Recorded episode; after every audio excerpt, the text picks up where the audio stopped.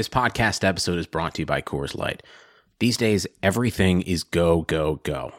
It's nonstop hustle all the time. Work, friends, family expect you to be on 24 7. Well, sometimes you just need to reach for a Coors Light because it's made to chill. Coors Light is cold lagered, cold filtered, and cold packaged. It's as crisp and refreshing as the Colorado Rockies.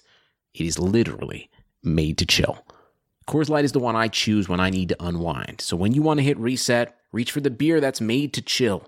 Get Coors Light in the new look delivered straight to your door with Drizzly or Instacart. Celebrate responsibly. Coors Brewing Company, Golden, Colorado. Hey guys, this is Ian Happ from the Chicago Cubs. I'm excited to announce that my show, The Compound, is now part of the Blue Wire Podcast Network. Join me and my teammates Dakota Mekkes and Zack Short. This week we welcome Cubs first baseman, World Series champion Anthony Rizzo to The Compound. Check it out, subscribe, The Compound on the Blue Wire Podcast Network.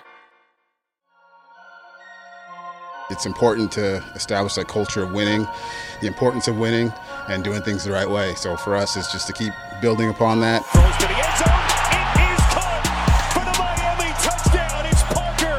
all day long with DeVante Parker. Picked off. Going to the end zone is Eric Rowe for the touchdown. Play fake. Throws it. There he is.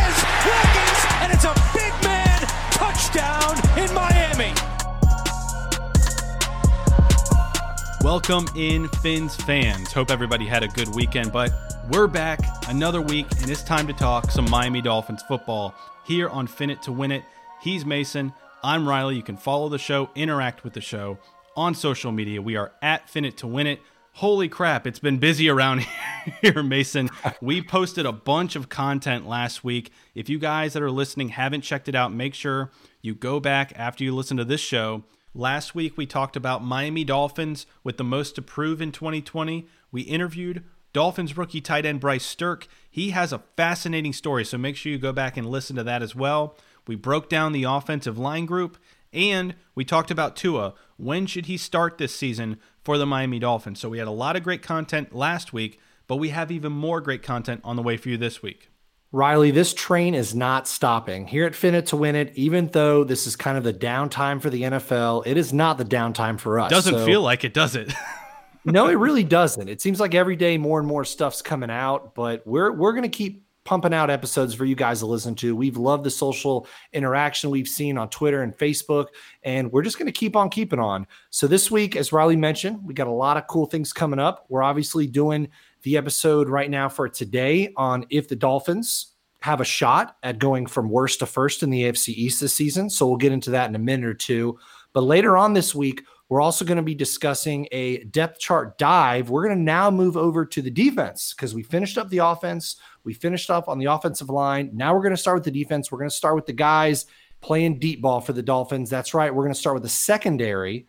And then later this week, this is something pretty cool we're going to do. We're going to be definitely posting about this on social media. But this Friday is going to be our very first Fins Up Friday, Riley. I know this is something that we talked about. We're really excited to do this, but Fins Up Friday, it is a fan driven show where the fans really get to decide what we're going to talk about on our Fin It to Win It podcast. they get to steer the show. So starting Tuesday, we're going to be posting over the next few days posts that you can interact with, engage with, and tell us what questions do you have? What topics do you want to hear us cover on our Fins Up Friday? And we're going to do some other cool stuff too. This Friday, we're going to start with interviewing big time Dolphins fans, influencers in the Dolphins community. So we're really excited to get that kicked off as well. It's going to kind of be our laboratory, Mason, right? Of fan engagement. We're going to take some questions. We're going to do some cool stuff. Every episode, hopefully, will be a little bit different, but that's going to be a way for fans to really steer the show and get involved with Fin It to win it. Yeah, and remember, we do have the jersey giveaway. We there's going to be next week. It's going to be ending. I believe it's June 24th, 25th. Riley, what day is that on? We're going to announce it on the 25th, on our show on the 25th. Sweet. And there's been awesome participation in that. It's going to be really interesting to see who wins it when we randomly pick somebody out because there's been well over 400 retweets for one of the posts, over 300 for another one. So a lucky fan is going to win that to a jersey. And we're going to keep those awesome contests going at Fin It to win it. So as soon as this one ends, we're going to shortly then being announcing what the next one's going to be. So that's how things are going to go around here in Fin It to Win It, rewarding the listeners. We really appreciate all the interaction from everybody, and we've really loved interacting with everyone too. It's crazy. We've only been doing the show for a little under two months, and the engagement and the interaction has just been really kind of it's been unbelievable, man. Like I was not expecting us to pick up steam this quickly, but we are very grateful for your support, for listening to us, for interacting with us. So thank you so much to everybody out there. We love the Dolphins community. It's been a blast so far getting the show launched. So let's go ahead and get into tonight's topic. Mason, we're talking about the Miami Dolphins going into 2020. Can they go from worst to first. I've been seeing a bunch of articles recently over the last few weeks. Pro Football Focus is one of them. They put out an article a few weeks ago saying out of all of the teams that came in last place in 2019, the Miami Dolphins are their pick for most likely to go from worst to first. Let me just read off these teams that in 2019 finished in last, and I want to get your reaction on where you kind of think the Dolphins fit into this. 2019, we had the Cardinals, the Lions, the Redskins, the Panthers, the Bengals, the Chargers, the Jags, and the Dolphins. So, out of that list, do you see the Dolphins as the top contender to go from worst to first? They're definitely a trendy pick, Riley. Uh, the way that Miami finished the season last year, I know we've talked about it a lot on our show, and we're going to continue to talk about in the offseason, but it was kind of like a tale of two seasons for Miami. The way we started off this season in September, that was kind of like its own season because after that, like the last nine games, Miami went five and four, and I believe all of the games except two, the last 11, Miami actually led in the second half. So there was a ton of games the Dolphins were in. The Dolphins were looking like they were going to win it. It doesn't whatever side of the coin you you were on as far as tanking for Tua and should the Dolphins win games later in the season or whatever. It was just a breath of fresh air to see how they turn their season around. I think a lot of these publications are looking at that. They're seeing the way Miami finished the year. I know we're going to get into the specific reasons how they could go from worst to first, so I really won't get into that now. But I definitely think it is a trendy pick, and I see why they're picking Miami. Out of the teams you mentioned, huh, let's see. I, would say besides the Dolphins, I don't know, for some reason, and they play in a very tough division but the Cardinals kind of jump out to me. I'm not saying they're going to finish in first, but just the fact that Kyler Murray has a year under his belt, he showed some flashes last year. They're getting a pretty big time target for him to throw to in Hopkins. Not sure if we'll see the same DeAndre Hopkins that we saw in Houston, but they've been doing things in the offseason to show that they can go from worst to maybe not first, but moving up in the NFC West. That's a team that kind of popped out to me besides Miami. Yeah, I think that the Dolphins out of this list have the most momentum going into the year. I think the Cardinals are up there. Maybe you can make a case for the Lions. But yeah, when when you also take into account, like you mentioned, the Cardinals division is stacked. I mean, you got the 49ers, Seahawks, and Rams. We're actually playing all of those teams this year, so can't wait. Pretty tough. But uh yeah, it's gonna be tough for them to make that jump from worst to first. But we're going to go through all of the AFC East teams and kind of their situations, what they've done during the offseason, and kind of where we think the Dolphins stack up when they go against their opponents in the AFC East. But if you kind of look at it from a from a 10,000 foot view, I think the Dolphins, with the momentum they made in their acquisitions through free agency, trades, and the draft, and taking into account some of the things that happened to other teams in the AFC East, I think they've put themselves in position to have the momentum. And that's why a lot of people are kind of jumping on that bandwagon of saying, hey, if it happens, we can see the Dolphins doing it. So I want to take a look here and just kind of go over some of the Dolphins, you know, past uh, seasons where they finished in last place in the AFC East and kind of where they went the next season. So the Dolphins have finished fourth in the AFC East, Mason seven times. This year or this past year is their seventh time. The Which is really six- impressive, by the way. I mean, we, yeah, we do need to kind really of is. acknowledge that how the Dolphins have been around for so many decades and they've only done it a handful of times. That that's really impressive. And the Dolphins have had some, let's be honest, really crappy and mediocre seasons in the last decade or so. And they've still only finished last seven times in their whole entire franchise. That that's impressive it's kind of hard when you read that off to think, man, you know, this past decade has been so rough that in our entire history it's only happened seven times, but it has. So in the past six times before 2019, they've made the playoffs three out of those six seasons in 1970, 2016, and then obviously we all remember the 2008 division title coming off that 1 in 15 years. So the Dolphins have shown in the past. Now, to me, I don't really take these, you know, history stats into account really. I don't I take them with a grain of salt, but still they're interesting. Like when you look at the Dolphins coming off of these seasons where they really struggle, most of the time they bounce back. Even those 3 years that they didn't make the playoffs, they still finished 9 and 7 and 8 and 8 in two of those years. So they still, you know, made big leaps um, to go into the right direction. Yeah, mo- most of those seasons were due to coaching changes too. You know, we saw the passing of the guard, uh, new coaches, new staffs. They bring in new offensive philosophies. They maybe bring in a player who's going to make a difference. We all know how Chad Pennington affected that Miami squad with leadership and not turning the ball over when they won the division back in 2008. But yeah, I mean, it is interesting to look back in history to see what kind of had to transpire, what had to occur for there to be such a turnaround. And it starts with coaching. Now, obviously, Miami still has their coach, Brian Flores, and we're all happy for that. There, there's no reason he needs to leave. Because, like I mentioned, last season was essentially like a tale of two seasons. I, I kind of chalk it up to two completely different years. It started Basically, off yeah. where, yeah, it started off where we were just pretty much being accused for tanking. The, we were a laughing stock. The spreads for these games were insanely high. It was it was laughable. That conversation and, could Alabama beat the Miami Dolphins? Yeah, yeah. The, those stupid conversations could a college team beat the Dolphins? Uh, every year those come up for the worst NFL team. It seems like, but yeah. I mean, the way the Dolphins turned it around and the way they really, really focused on this offseason to hit those spots where they struggled last year, that's going to be a really big thing to see if Miami can take that leap. I personally think they've put themselves in a situation where they can definitely climb the ladder in the AFC East overall, though. And for me, Riley, personally, it starts off at the line. Can the Dolphins win the battles on the offensive and the defensive line to succeed?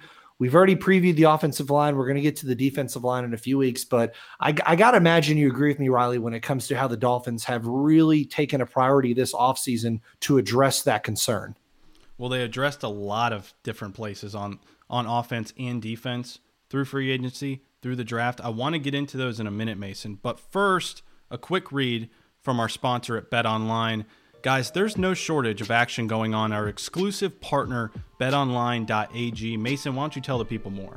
So, Riley, we know sports, they're slowly but surely making their way back, and BetOnline is leading the way with the best odds and lines for all U- UFC, NASCAR, boxing, and soccer matches. And if you need even more, they still have those simulated NFL, NBA, and UFC simulations all day, every day, live on their website. So, looking for something else other than sports? BetOnline has hundreds of casino games, poker tournaments, and prop bets to check out. So visit betonline.ag and use the promo code BLUEWIRE. That's the promo code BLUEWIRE for a free welcome bonus. That's one word, Blue Wire. BetOnline, your online wagering experts. So let's talk about some of these new faces, shall we? You mentioned the offensive line. So they bring in Ereck Flowers, they bring in Ted Karras through free agency. Everybody we've talked about extensively in our offensive line breakdown, these guys. And then also through the draft, they got three offensive linemen in the draft, two of them in the first two rounds tackle Austin Jackson out of USC, and then Robert Hunt, the mauler out of Louisiana Lafayette. By the way, real quick, on our Twitter page at Fin It to Win It, I shared a video um, this past week. If you haven't seen it already, make sure you go to our page at Fin It to Win It, scroll down a little bit, and watch this video it is one of the most inspiring things I've ever seen. Robert Hunt, just his background coming up, didn't have much. Um, he always had the talent, but didn't have the uh, the resources to you know go to these fancy camps and whatnot. And he really just through hard work, grit, and determination made it to where he is today. Like honestly, if you look at our draft class in general, there are so many guys that yeah. you just want to root for. It, Austin it's, Jackson it's saving his theme. sister's life. Robert Hunt coming up from his from his rough upbringing, like Noah Igbinoghene, his parents were like track st- like there's so many cool stories with our draft class. So I thought it was interesting. But anyways, then they also bring in um, Solomon Kindley out of Georgia, the guard. So a lot of improvements made in terms of talent. But the question always is, with so many new faces, how are they going to mesh together? Like the offensive line, there's so much that goes into it in terms of communication, right? How are these guys going to work together especially in an off season where you have this COVID nineteen situation and like these guys are you know trying to learn all this new stuff remotely and trying to work together and get to know each other. but you're not in person. So that right there is a huge question mark. Yeah, time will definitely tell with that, Riley. But when you give up almost 60 sacks, something's got to change. Something has to change. And the Dolphins made a concentrated effort to bring in two guys who I would, you know, aren't veterans, but they've been around long enough to the Dolphins know what they're going to get. Flowers moving to guard last season really, really worked for Washington. And then you have Ted Karras, a guy who had to fill in for an injury for the Patriots. He did a great job in the starting role for center. So those are two pieces the Dolphins can at least going into camp can trust. And then, like you mentioned, they bring in three offensive linemen. They bring in these guys where we could possibly see two of them starting on opening day for the Dolphins when they take on the Patriots. So that's going to be really interesting to see those camp battles. But with all that being said, you have to hope that the Dolphins are going to make strides and there is going to be a chemistry built over time with them and they can lower down that sack total that we saw and in turn it can improve other things in the offense like the running game, game. exactly like the running game because when you average the amount of yards the Dolphins did when you when your leading rusher is your quarterback and a 37 year old quarterback by the way in Fitzpatrick that is going to change the dynamic a lot because the Dolphins brought in Matt Breida, Jordan Howard, they're going to be the two headed monster in the backfield. If the offensive line can give a good push and improve, they're going to see a lot of improvement, not only in the running game, but Fitzpatrick or Tua, you know, whoever's the starter is, we'll, we'll wait and see for that. But whoever the starter is, they're not going to be running around for their lives. They're going to have more time in the pocket. They're not going to be under that much pressure. And overall, it's really going to help things. That's why I said the improvement has to start with the lines on both sides of the ball if we're going to see this team really have a solid shot from going from worst to first. And you saw that. I mean, you've seen it in every move the Miami Dolphins have made. Just that mentality that Brian Flores is trying to create with this team. Physicality. I mean, this offensive line is big. They really got some beefy guys, huge guys, guys that have a nasty, in your face attitude that they're just going to run you over. They're going to truck stick you all game long. And it's the same on the defensive side of the ball.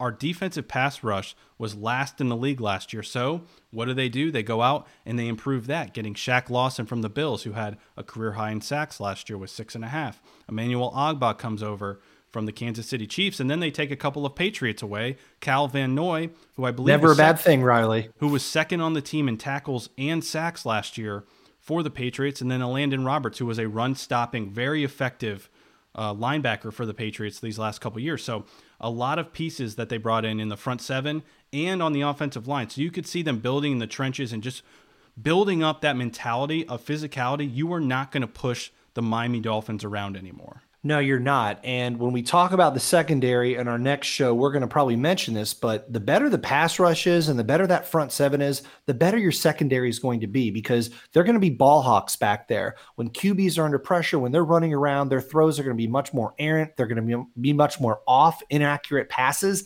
And that's when our DBs are going to shine. And the Dolphins really set them up by getting Jones from the Cowboys, by drafting a DB early in the draft. And also, we have Xavier Howard who we're going to talk about a lot, I know, in our secondary show. If he's healthy, we know what he can do and how physical he can be. It's it's an exciting time to see these improvements and to see this depth that the Dolphins have added on defense and offense. It really is going to help them push other teams around instead of what we saw last year when the Dolphins were the ones getting pushed around for the most part. And I think this is a good transition. So let's start, let's go through each of these AFC East teams and just kind of where we see the Dolphins, where these teams have made improvements or you know departures in that case.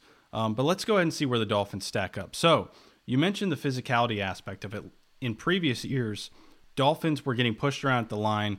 The Buffalo Bills were the ones doing a lot of the pushing going on these past couple of years. They've had the Dolphins number for a while now, and for some reason, Mason, Josh Allen puts on a clinic versus the Miami Dolphins. In his first four games versus, versus Miami, over 60% completion percentage, 10 pass touchdowns, three rushing touchdowns, and he's killed us on the ground. Do you remember his? I think it was his first game back in 2018. He ran for 135 yards against the Dolphins. Now they still won that game, but it was barely like he just barely under. I don't know if you remember this. He just barely underthrew Charles Clay in the end zone with under a minute left. They would have won that game, but it was just.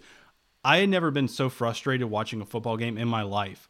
Like I knew Josh Allen could run, But oh my God, I did not know that he could run like that. And he just continued that. I mean, he, every game versus the Dolphins, he's averaged over eight yards a carry. They just have no answer for him.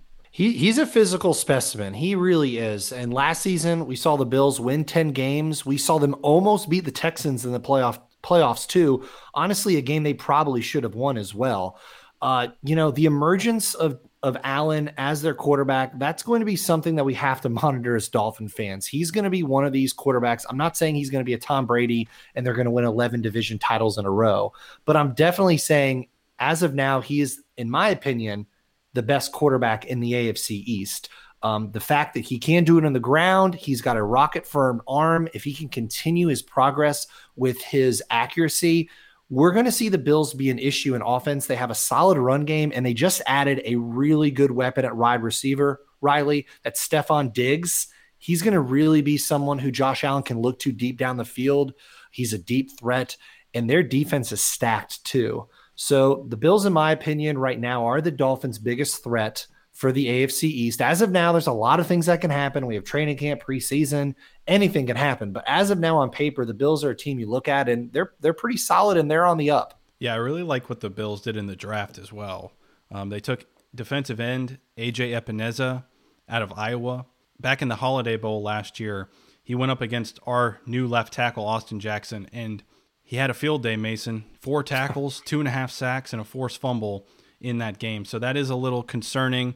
They bolstered their backfield, bringing in Zack Moss out of Utah. He's going to be really effective between the tackles with Devin Singletary, who had a breakout year last year. He had over five yards of carry last year. The big question, though, is, and you kind of alluded to it, does Josh Allen continue his upward progression? Or does he have a Mitch Trubisky type of plateau? Does he come back to earth a little bit? I mean, I, I read off those numbers versus the Dolphins, but – he by no means has those number those kind of numbers versus other teams in the NFL. For some reason, it's something that the Dolphins are just not able to figure him out, and it is concerning that they you know upgrade their running back core, they upgrade their wide receiver core with Stefon Diggs to go along with John Brown and Cole Beasley. So I think if you look at the wide receiver groups in the AFC East, that probably elevates them to a top two at least uh, as a group. They added some depth to their cornerbacks. They brought in Josh Norman, EJ Gaines to go on with Tre'Davious White. Now, I watched a lot of Redskins games last year, Mason, and I think Josh Norman, he's one of those names, you know, he's a big name. Poor you, Riley, by the yeah, way. Poor me, yeah. Josh Norman was a shell of himself, Mason. He is nowhere near the Josh Norman that we saw with the Carolina Panthers. So, like, I'm not really that, you know, scared of their secondary, but they got guys like Tremaine Edmunds, Jordan Poyer, Ed Oliver. Like they have some guys, they have some men up front. Uh, last year, they were the second overall defense in total points allowed. So their defense is still going to be stacked. They're still going to be physical, but I think the Dolphins, with the moves that we talked about earlier in the trenches specifically, are going to help them kind of even the odds against the Bills. Yeah, and Riley, you asked the question: Can Josh Allen continue his progress? You know, you mentioned Mitch Trubisky in Chicago you keep giving Allen targets and you keep giving him talent around him, then yes, the answer is yes. He's going to have to continue. He will most likely get better. I don't think his game is going to regress that much. Like, you know, in Chicago, Trubisky, I, don't think they're giving him enough weapons right now. I don't think he's a franchise quarterback either, quite honestly. But right now in Josh Allen, he's showing us at least he did last season, he does belong in the NFL. He can do it with his legs, he can do it with his arm. And you add someone as talented as Stefon Diggs, if Stefon Diggs can be healthy, if he can be the Stefon Diggs we've seen in Minnesota, he's really going to elevate his game and he's going to make sure that defenses cannot put too many guys in the box. You have to have that safety out there for Stefon Diggs when he's on the field, deep over the middle or just all the way down there. I mean, it's it's going to be interesting, but but yeah, I mean, uh, Josh Allen and the Bills, they're they're going to be a handful for the Dolphins. And quite frankly, they're you know a couple years ahead of the Dolphins in the rebuild process. So I think going into the year, they're the odds-on favorite to win the AFC East, but that does not mean you know by any means they cannot be beaten. Um, so I think the Dolphins, with the improvements that they've made in the trenches, match up a lot better than they have in the past. Um, I'd still give the slight edge to the Bills in some other categories. Um, but the competition level has leveled off significantly when you look at the Dolphins and the Bills. A team, it's funny because, you know, they brought in some weapons to go along with Josh Allen to help elevate his game. I feel like the Jets have not done that at all with Sam Darnold. I know they drafted Denzel Mims out of Baylor. He's a really good player. I like Mekhi Becton out of Louisville, uh, the yeah. huge, massive offensive tackle, but their offensive line was kind of a mess last year. And when you look at Denzel Mims in the wide receiver room he's going into, wow, talk about mediocrity, especially former first round picks mediocrity. You have Josh Doctson there, Breshad Perriman. I mean, do those guys scare you, Mason? Because they don't scare me. I mean, Jamison Crowder's a decent player, but you know, during his time with Washington, he was never on the field.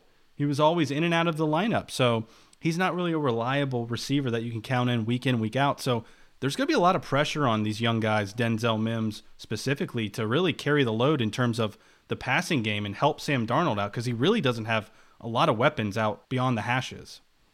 No, he doesn't. I mean, I, I see him referring to Le'Veon Bell a lot, like he did last year when he was healthy, uh, when Darnold was in there healthy. You know, and Adam Gase is going to be under a lot of pressure this year. It's it's going to be really interesting to see what route the Jets go. We know we're going to talk a little bit about the schedule in a few minutes, but we know the Dolphins play them in back to back weeks that's going to be a pretty big pivotal moment for Miami as far as division games go. I'd say the two times will be the beginning of the season when they go back to back division games with the Patriots and the Bills, and then when they play the Jets in back to back weeks. Because if New York is having a lousy season, if they're not having a great year, and the Dolphins are doing all right, and they meet them back to back, that could be two wins right there that Miami can count towards their season total. Yeah, and you mentioned Le'Veon Bell. Last year it was a rough. I mean, I talked about how bad the offensive line was for the Jets. He had career lows in yards. He tied his career low in touchdowns, career low in yards per carry. So it was not a great year for Le'Veon Bell. Know part of it was probably because he sat out that entire year before, but a lot of it had to do with the lack of talent around him. And yes, they've addressed the offensive line, but I'm not sure that they've addressed the skill positions enough to really make them make them a real threat for the AFC East. Well, Le'Veon was confident. I don't know if you remember, but last year before the season, he was telling everybody, draft me first in fantasy, draft me first. You're going to see an amazing season. And, you know, listen, I, I don't blame him for saying that. You got to be confident to be a good player. But uh, yeah, I mean, he, he pretty much performed. He had one of his worst seasons since he's been in the league. And, you know, a lot has to do with you being in that situation. He doesn't have Roethlisberger. He doesn't have the receivers he had in Pittsburgh. He's in a new, entirely different situation. CJ Mosley, he came over from Baltimore, was hurt most of last year. I think he played in two games last year before before injuring uh, his groin and having surgery. He was out for the year, so he's trying to come back. Um, Jamal Adams, we haven't even mentioned Jamal Adams in that yeah. situation. What a mess that is.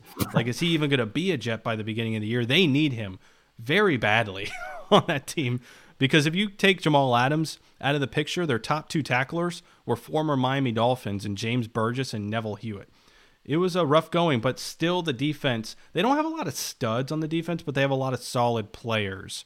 Um, so their defense was definitely respectable last year. They had the second best rush defense in terms of yards per game last season. But yeah, with that Jamal Adams situation, that's a mess. Is CJ Mosley going to finally get on the field and produce?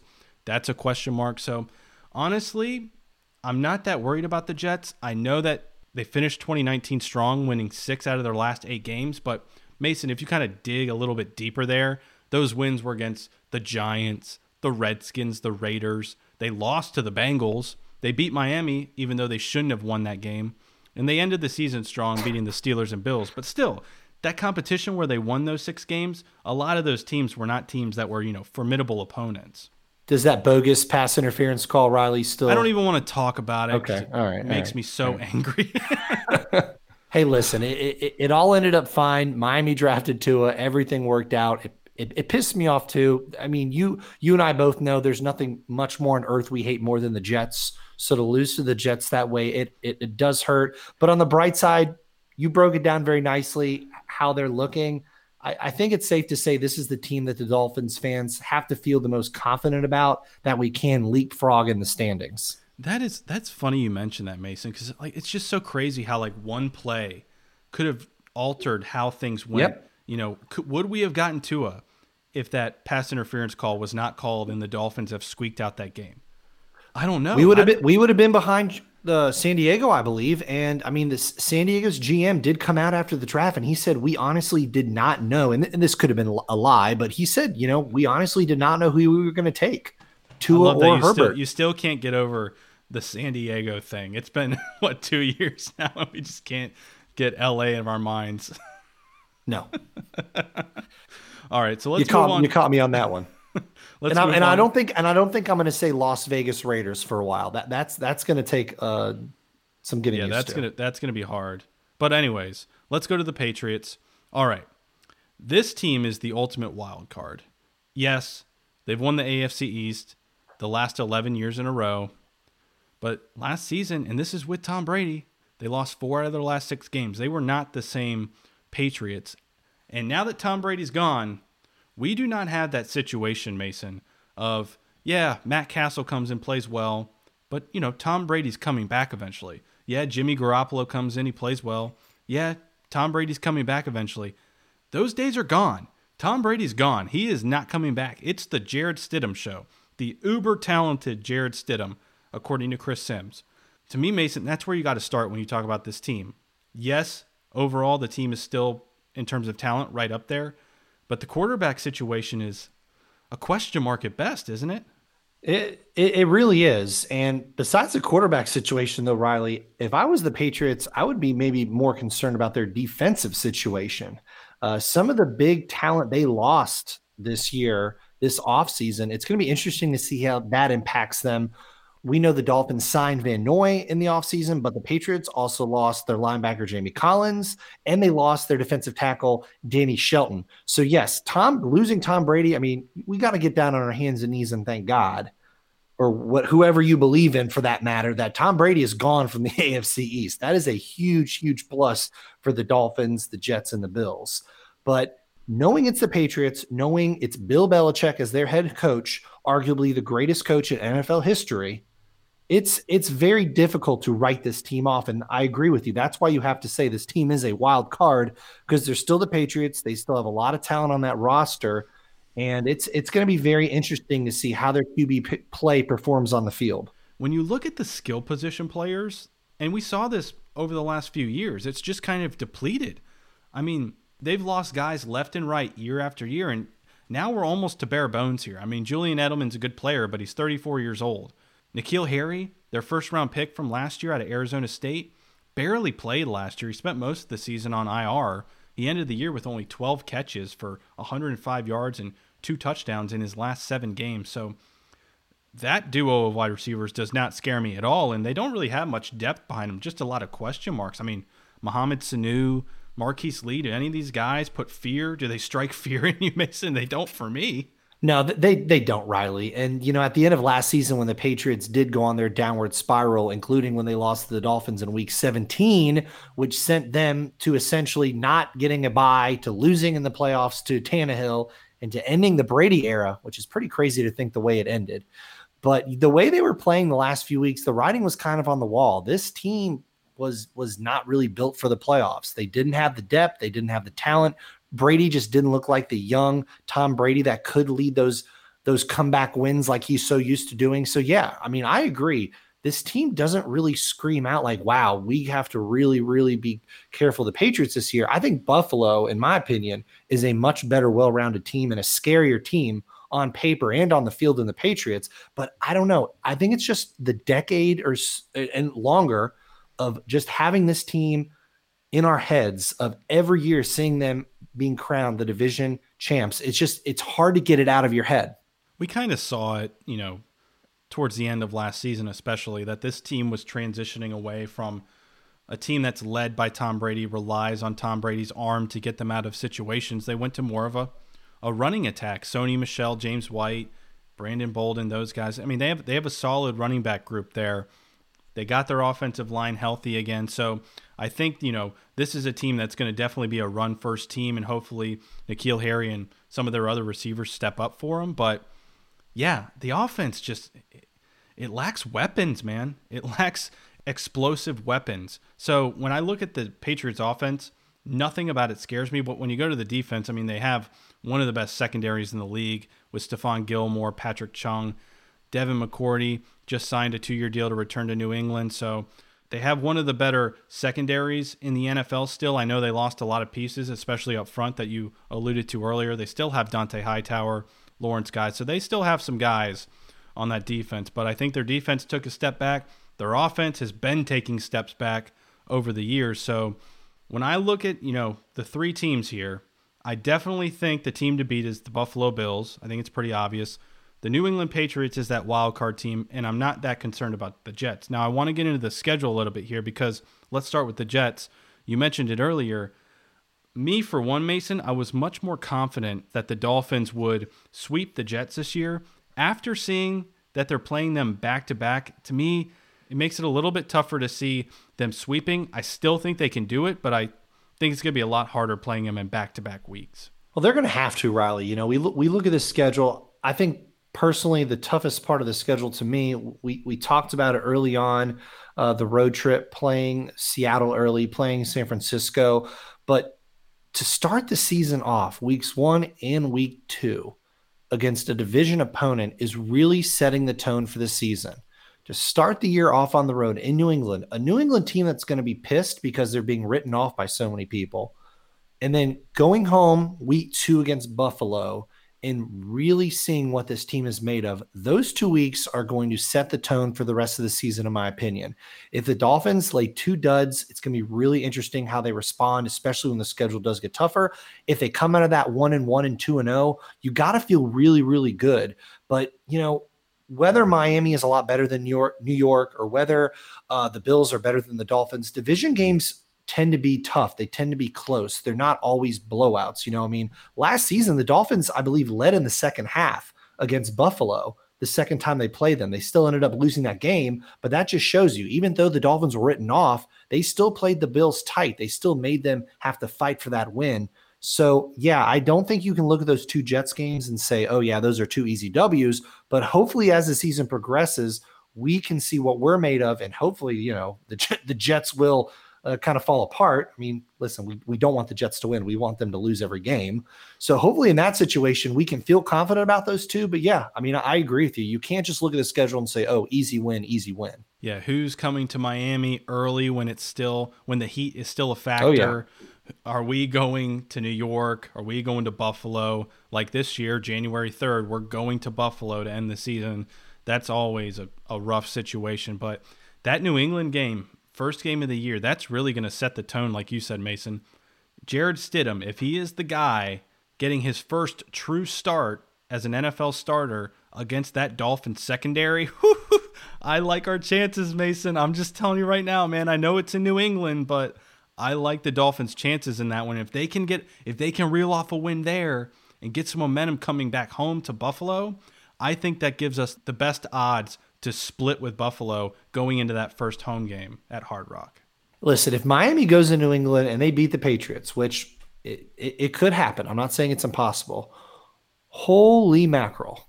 Week two against Buffalo, it's going to be a huge early season game. The Big fact time. that we could the fact that we could go 2 and 0 and 2 and 0 in the division to start off the year is a huge leg up and it puts us in a great opportunity for tiebreaker situations as well. So there's definitely some interesting spots in this schedule where the Dolphins uh, if they want to go from worst to first, they have to take care of business against their division. Buffalo at the end of the year at Buffalo, not an easy game by any means. December 20th, we're home against New England, but the Chiefs are there the week before. So at least we're home for three straight weeks, and that's the last of our homestand. So I like their odds there. We talked about the Jets with the back to back. I would like it if they were more split apart. I would I would be much more confident in the Dolphins sweeping if that was the situation. I think them playing back to back makes it a little a little trickier, but like we've talked about before, I think that'd be a great opportunity to get Tua in there in that second game. We posed this question on Twitter earlier, we said, what position do you think the Dolphins are going to finish in this year in the AFC East? Twitter has spoken. We got a ton of responses, Mason. They think second place is the most realistic spot for the Dolphins. 47% of our voters say that. And then next is first place with 35%, third place, 13%, followed by fourth place at 3%. Mason, I don't know about you, but for me, realistically, I think that second place is a good spot. You know, I think the Bills deservingly so. I mean, like I mentioned earlier, they're a couple of couple of years ahead of us in the rebuilding process. So I look at them as the favorite going into this year, but I think we can compete for the division. I would be very happy if the Dolphins went from worst to second place in the division. It would show me a great leap in progress under this Brian Flores rebuild. Yeah, worst to second doesn't quite have the same ring as worst to first, but no, I, I, agree, Riley. But but I agree with you. That does show a lot. I mean, Dolphin fans cannot be disappointed if this team goes from winning a handful of games to going eight and eight, nine and seven, and either getting a wild card or, or, just barely missing the playoffs. I mean that that in itself is a tremendous accomplishment. Um, I'm kind of torn between second and third for the Dolphins. Um, yeah, first, right now, I, I can't go ahead and say yes, the Dolphins are going to win the division. I just can't do that. I have to see how this offensive line, defensive too many line, new pieces, too, too many new pieces, and also you got to think about this: the quarterback situation. Uh, Tua actually today reported to the Dolphins facility and worked a little bit. I didn't hear any reports on if if anybody caught any word how he looked or any reporters asked coaches or anything like that. But the fact that the Dolphins are getting him into the facilities is a good thing. They're getting to see him, how his hips holding up, how he's looking. And that's going to be a huge determining factor in what the Dolphins do this season. Are they going to put Tua in there early and see how it goes? Or are they going to stick with Fitzpatrick, like we mentioned on our episode uh, last week when we we discussed Tua? What what's he going to do? What should the Dolphins do with him? But it's all going to. There's a, so many determining factors where the Dolphins are going to go. If their season gets off to a rocky start, they may pull the plug and say, "Listen, Tua, let's get in there. Let's see what you can do." If they're mid 500 level, mediocre, they might keep Fitzpatrick in there until later in the season. There's just so many different factors to go into it. But second or third in the division, I think, is a very, very likely situation for the Dolphins if these new acquired pieces and these rookies can pan out. It is a very exciting time to see what the Dolphins can do, though. Yeah, I think everybody would be disappointed if they came in fourth place. That's not the expectation for this year. We're supposed to take a jump with all of the additions that we've made. Third place, I think it kind of depends for me, Mason how they get to that third place.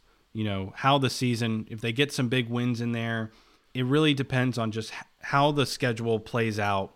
If I'll be happy about a third place finish or not. Second place, I think, is realistic. I think that's a good spot to put us at. Hopefully, it's, it's a good goal uh, for the Dolphins this year. First place would be a home run out of the park. While we are much farther ahead in this rebuild process than I thought. I don't think it's not possible, Mason, but you know, the Bills, I think, are the team to beat going into the season. I will say, if you look at the strength of schedule from 2019 results, the Dolphins, they say, have the third hardest schedule. Lucky for us, number two is the New York Jets, and number one, yep. the New England Patriots. So, and then the Bills are right there at five. So, no AFC East team has a easy schedule according to 2019 results. So, at least we have that going for us, if nothing else, Mason. And I hate to end the episode uh, or wrap it up at least on, on, this note. But if the Dolphins do finish fourth and they go eight and eight, you know, on the unlikely chance that the Jets do really have a great season and all AFC East teams do perform well, you still have to draw some positives from that. So obviously, that's very unlikely for the Dolphins to finish last and to still have a solid record of eight and eight. But you know, it, you can't just look at the standings and say, oh, we finished last. It was a horrible year. I mean, there's a lot of different things you need to look into as the season progresses because when you look at last season, how we started off and how we finished, two completely different things. Yeah, we're going to hope for some more consistency going into this year, but the first couple of weeks are going to be very telling because we have so many new faces and so many position groups. So, how these guys mesh and mold together in a shortened off season. I mean, a virtual for the most part off season. So it's going to be interesting to see. And you know, obviously every team is dealing with it, not just the Miami Dolphins. So it'll be interesting to see how these new pieces all fall into place. So thanks to everybody that participated in our Twitter poll. Thanks to everybody that's followed and engaged with us on social media at Fin It to Win It. If you haven't yet, make sure you enter our Tua jersey giveaway. All you got to do on Twitter is find the posts that are talking about the Tua jersey giveaway, retweet, and follow Fin It to Win It. If you're on Facebook, make sure you share the post and like our page at Fin It to Win It. Mason, I like that post you did earlier where you were talking about the orange jerseys, which one fans would choose the the color rush or the older old school early 2000s orange. For me, Mason, I don't know about you we got a lot of different answers. I don't think many people were fans of the color rush. Me personally, I would have chosen neither. I'm just not into the orange jerseys. You know, it's funny because there were actually several comments where they were just people were just responding and saying they both suck, or I, I wouldn't choose any of them. I, you know, the, the early 2000s uh, orange jerseys, I'm a little bit more, I'm actually a lot more sentimental to those than the creamsicle color rush ones. I did, I hated the color rush ones, but in the early 2000s when we featured those on Monday Night Football, I believe, or maybe it was Sunday Night Football. I forget which one it was, but it was against the Redskins. The Dolphins won. The Dolphins upset the Patriots late in the season on Monday Night Football wearing them. They were kind of like a good luck charm for a while. So when I think back to those jerseys, I do have a lot of positive memories. So I would say those orange, but I do agree with you somewhat. I'm still not a huge fan of them. But back then, you know, the Dolphins, they didn't wear a ton of different style jerseys, and there weren't as many alternate jerseys in the NFL period. So when the Dolphins brought those out, it was kind of like, ooh, wow, this is, you know, a big deal. I'll never forget that Redskins game when Jay Fiedler came back in. You would have thought Dan Marino was running out of the tunnel. The place went absolutely bonkers when they it took did. Brian Griese out. Jay Fiedler came back in and led them to victory over the Redskins. I'll never forget that in those orange jerseys.